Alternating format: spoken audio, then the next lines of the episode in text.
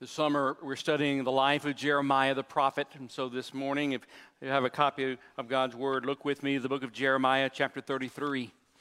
Book of Jeremiah, chapter 33. We're just going to read a couple of a few verses because these verses are so powerful. Book of Jeremiah, chapter 33. While you're turning there, let me remind you what's taken place. Jeremiah has this difficult assignment. His assignment is to tell the people that if you do not repent, God is going to bring judgment.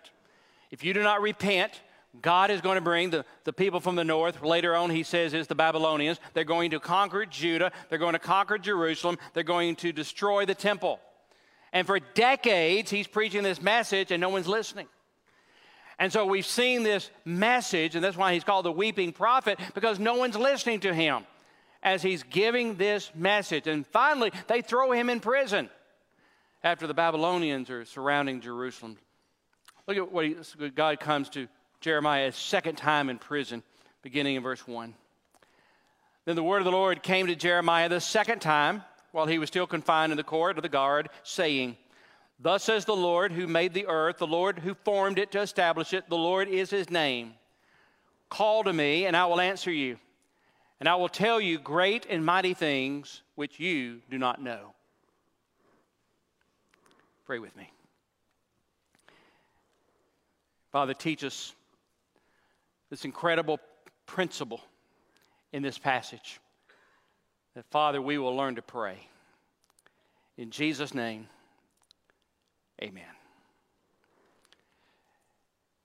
Jeremiah is in prison. As I said, he's been preaching. If you do not repent, the Babylonians are going to come. And now they're coming. And the people had said, well, we got to do something about the Babylonians. We cannot defeat them ourselves. So let's make a treaty with Egypt. And Jeremiah said, No, you cannot do that. You will be destroyed. What you need to do if you want to save lives is to surrender. You are to give up to the Babylonians. Now, that's called treason. And they throw Jeremiah into prison because he's been preaching this message and he's telling the people, You need to give up. And while he's in prison, God comes to him and says, I want you to buy some property. Oh, by the way, the property you have that I want you to buy, the Babylonians are on that property. The Babylonians have surrounded Jerusalem. They're going to starve the people out, and God says, buy the property. Now, that's ridiculous. That's foolish, but God wanted it done because, as we saw last week, He wanted Jeremiah to realize this is not about you, it's about the future. You cannot think about just for the moment, you have to look ahead. So, Jeremiah, I want you to buy this property for future generations to show them that they're going to come back and be established. And so Jeremiah does that. So now in chapter 33, God comes back a second time. And he tells Jeremiah something amazing. So here's Jeremiah in this prison, this, this dank, dark, dirty dungeon. And God comes to him and he says to him, You're going to do your best work, your most powerful work now. Jeremiah, your most important work is going to be done now. Jeremiah, your most important work that you will ever do, you're going to do alone. Jeremiah, the most powerful work you will ever do, you're going to do alone. Jeremiah, the most exciting work you will ever do, you're going to do alone. While you're in prison, I'm going to give you an assignment and you're going to do it, and it's going to change everything. You know, the title of this series is, is uh, When Your World Falls Apart. What do you do when your world falls apart? This is what you do. When your world is falling apart, when your world is crumbling, you need to be standing on the foundation of God's truth by praying. And in our text, God is going to give Jeremiah some incredible promises that he can hold on to. And the key to all of this is praying. So this morning, I want to look at three things. First, the requirement of prayer. Secondly, the response to prayer. And then finally, the promise of prayer. Look with me. First, the requirement of prayer. Do you know the number one requirement of prayer? It's a trick question. Let me just tell you that. Do you know the number one requirement for prayer? You got to pray. I'll give you a second to write that down. yeah, I know it's obvious. The number one requirement to pray is you got to pray. And so here's God coming to Jeremiah, the prophet, and he says to him, verse 3 Call to me. He said, I want you to pray, Jeremiah. This is your requirement. I want you to pray. Someone once said, You can do more than pray after you pray, but you can do no more than pray until you prayed. A couple of years ago, they did a study asking evangelicals how their prayer life was going. They found out that 65% of evangelicals pray daily. And the article was saying, This is great. 65% of evangelicals are praying daily. I'm going, what about the 35%? The 35% of those who say they are Christian and they don't pray daily? I mean, how is that even possible? Paul Miller, in his book, The Praying Life, says if you're not praying, then you're quietly confident that time, money, and talent is all that you need in life. You'll always be a little tired. You'll always be a little too busy to pray. But if you're like Jesus, you realize you can't do life on your own, then no matter how busy, no matter how tired you are, you'll find the time. 65% of evangelicals pray. That's what they said, but they didn't say what kind of prayer. Was it just a pray before dinner, before a meal? What are they praying? Through the years, I've been amazed. I'll tell sometimes prayer answers, and some people doubt it. My favorite was many years ago in another state.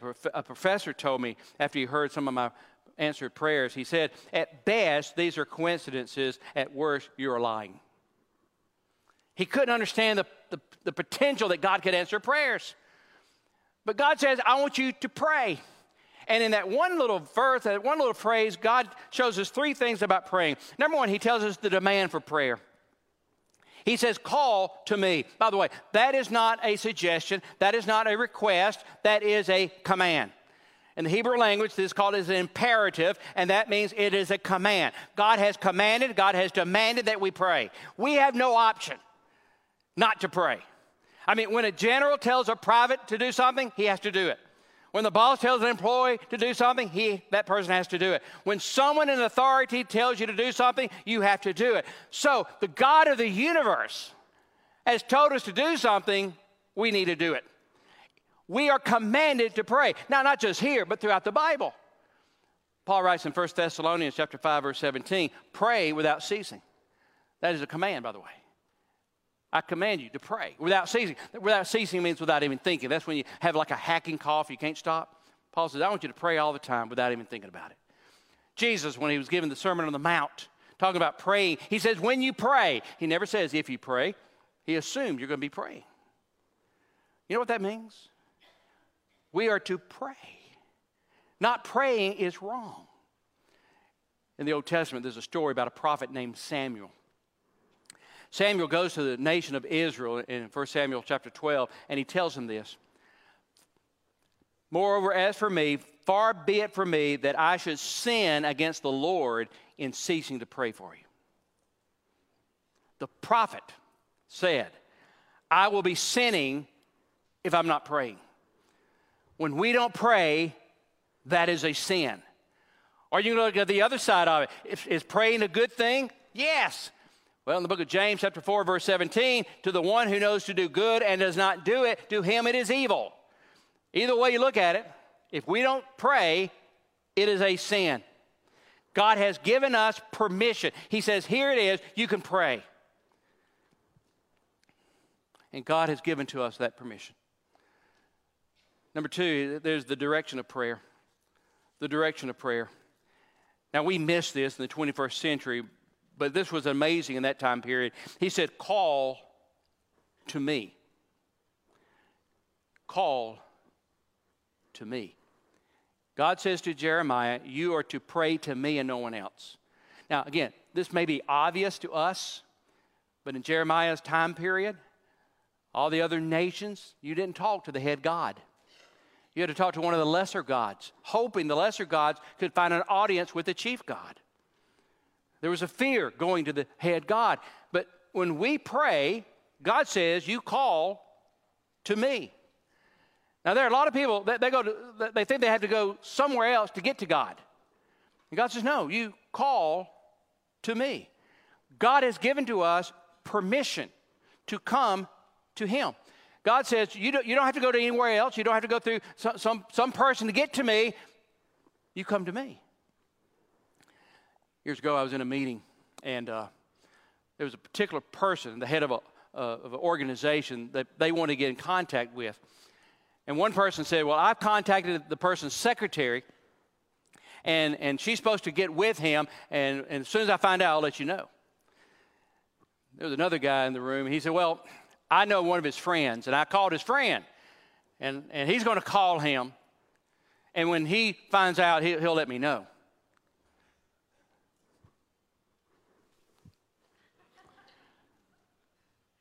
I know the guy. Let me call him now. And I talked to him right then. Why? He's a friend. I didn't have to go through the secretary. I didn't have to go through a friend. I could call him directly. And it was very impressive, by the way, too. Anyway. You know, God says, you don't have to go through anyone. You can come to me directly. You know how he can do that? He sent his son to die for us. That's how we can have access to the Father. I mean, we're sinners. How can sinners come to God? Because Jesus died for us. During the Civil War, there was a soldier who lost both of his brothers and his father in battle. And he wanted to get permission to leave the army to take care of his mother. And so he requested an audience with President Lincoln. Actually, got permission to see the president. Came to the White House. He had given this pass, but they wouldn't let him in. They said, Do you not realize there's a war going on? We cannot let you see the president. He is too busy.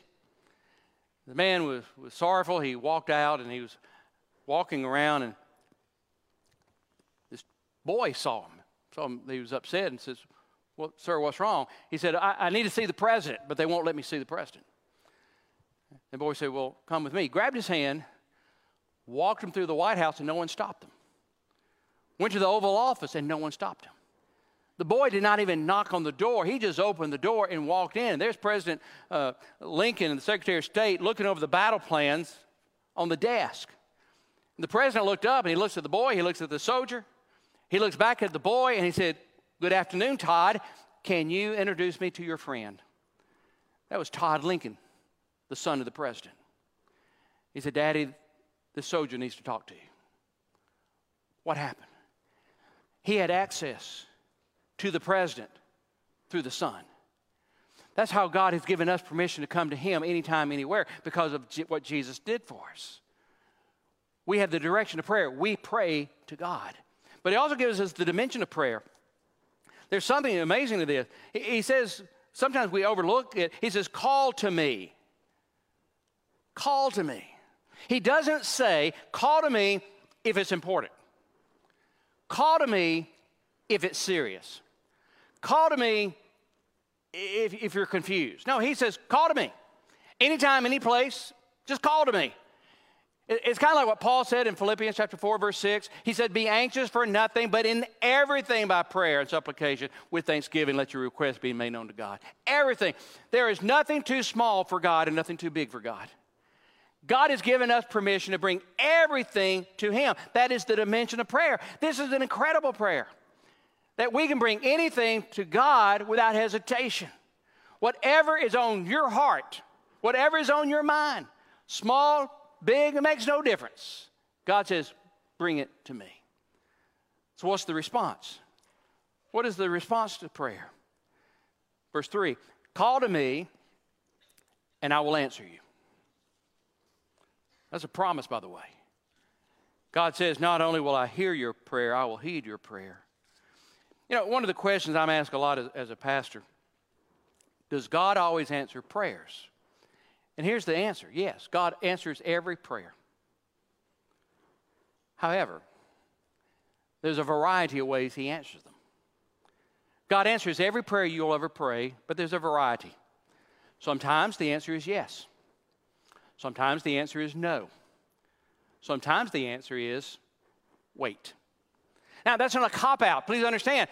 God is our Heavenly Father. He treats us as children. That's what we do to our children. We say yes, we say no, we say wait, same thing. But those are answers. So, yes, sometimes God answers yes, and that is direct. Sometimes we are going to pray, and God will give us a direct answer. In fact, He may give an answer while we are praying. Remember Samson? Samson, who was t- taken by the Philistines, he had his eyes taken out, forced into slavery.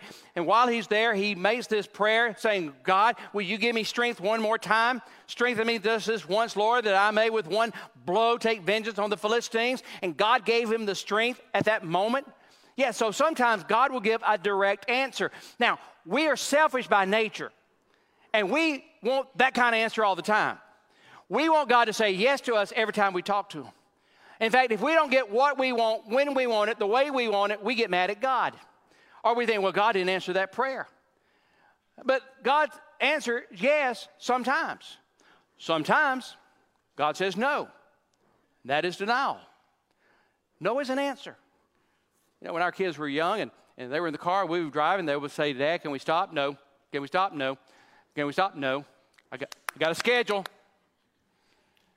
You know, they never asked, Dad, why aren't you answering us? They knew the answer, they just kept asking. no is an answer. Saying no is an answer, and sometimes God will say no.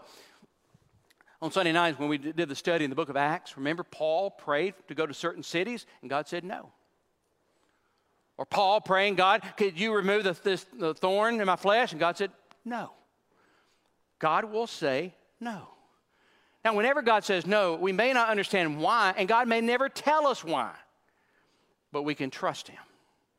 When God says no, He's not being cruel, He's not being mean, He just has something different for us.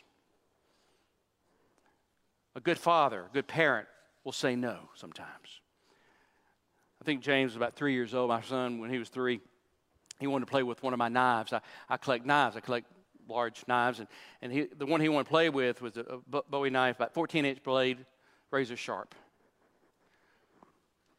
He's three years old. I said no. You, do you know why I said no? He did not know why I said no. He just thought I was mean. James, you cannot play with a knife. I didn't say, oh, yeah, son, here, go play with your friends. Eh, eh, eh, no, I didn't do that. I said no. In his mind, he couldn't understand why I was so mean, but I knew. God will say no because he knows better. Sometimes the answer is no. I love what Billy Graham's wife, Ruth, said once. She said, If God had answered all my prayers, I would have married the wrong man three different times. Sometimes God says, Wait. That means delayed. Sometimes God says, wait? The answer is yes, but not right now. The children of Israel in the wilderness, they were going to get to the promised land, but they had to wait for 40 years. Isaiah says in Isaiah chapter 30, verse 18, Therefore the Lord will wait that he may be gracious to you. Whenever God waits, he's being gracious to us. You see, there there's sometimes God's going to say yes, but the timing is not right. He wants it to be at the best time. Now, God delays are not him saying no. All he's saying is slow. Maybe we need to grow spiritually. Maybe the timing is not right. Maybe he has to work in someone else's life. But God has a timetable we just have to trust. And God delays are not denials. You say, How do I know the difference? You just keep praying until you realize God has said no. Uh, Alex uh, Stone is writer for the New York Times, did an article on Richard Larson.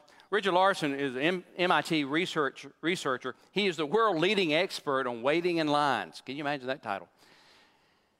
But that's what he does. He studied waiting in lines. He said there's a psychology in waiting in line. There's a difference in waiting in line at Disney or Universal than waiting in line at the airport. This is what Larson said. The length of our wait is not as important as what we're doing while we wait. That makes sense. You stand in line in Disney, there's always something to look at, something to observe. Go to Universal, something to look at, something to observe. At the airport, there's not. They should add something. He said, What you do while you're waiting is the key. In the same way, when God says wait to us, is what we do that makes the difference. And what we should be doing is continue to grow and continue to pray.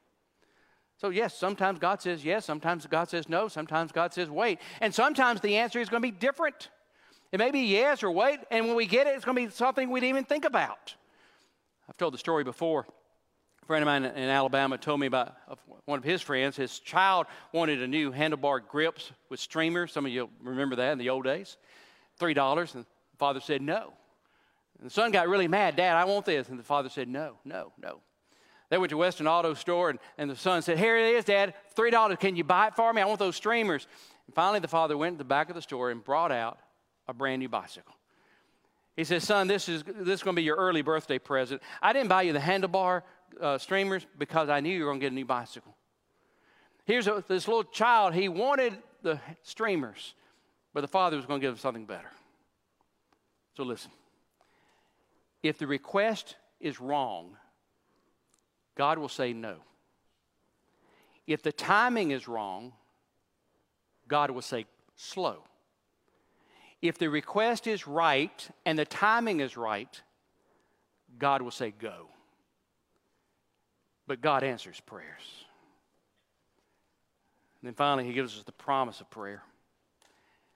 He says, Call to me and I will answer you. And then He says, And I will tell you great and mighty things which you do not know. Now, that, that word in the New American Standards, it says, I will tell you great and mighty things. Some of your translations might use the word show. In the Hebrew language, it could be, be translated to show something, to reveal something, to tell something. Better is to show something. You see, God could have said, I'm just going to tell you, or I'm just going to give it to you. God gives a greater promise. He says, When you pray to me, I'm going to show you something. I'm going to reveal something to you. That word show means to tell means to make manifest. It means to reveal, to unveil. You see, our prayer life is not a one way conversation with God, it's a dialogue. God is going to reveal Himself to us. The purpose of prayer is not to tell God what you want from Him, the purpose of prayer is allow God to speak to you. That's what He's saying here. And then He says this I will tell you great and mighty things. That, that word mighty is an interesting word. It means uh, fortification.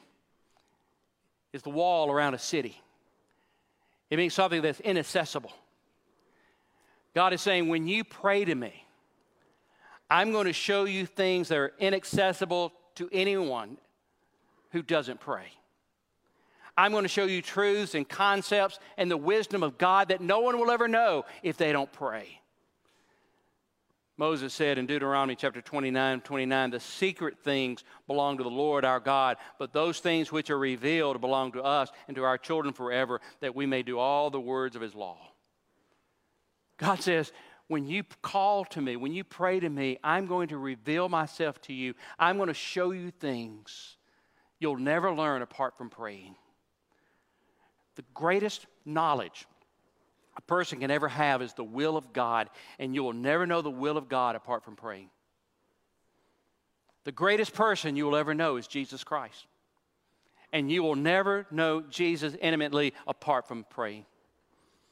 The greatest book ever written is the Bible, the Word of God, and you will never truly understand it apart from praying.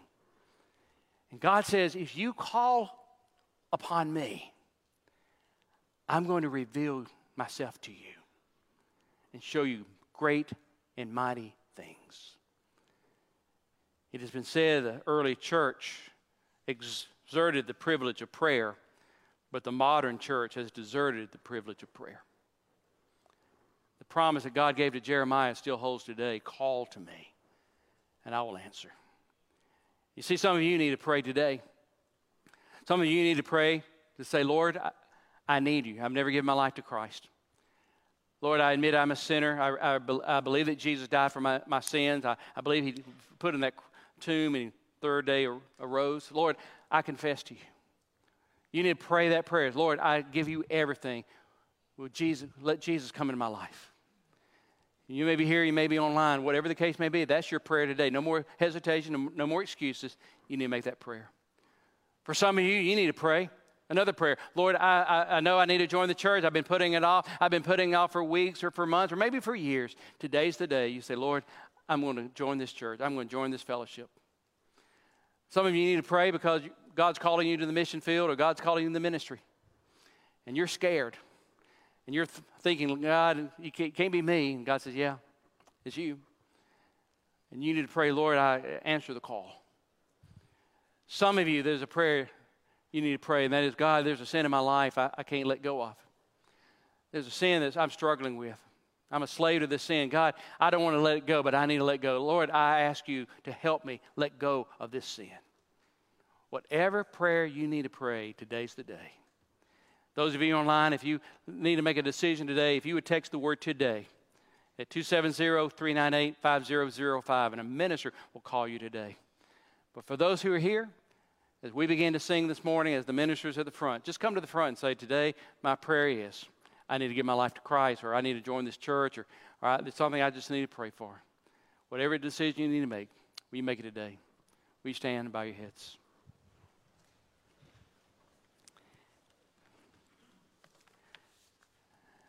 Our Father,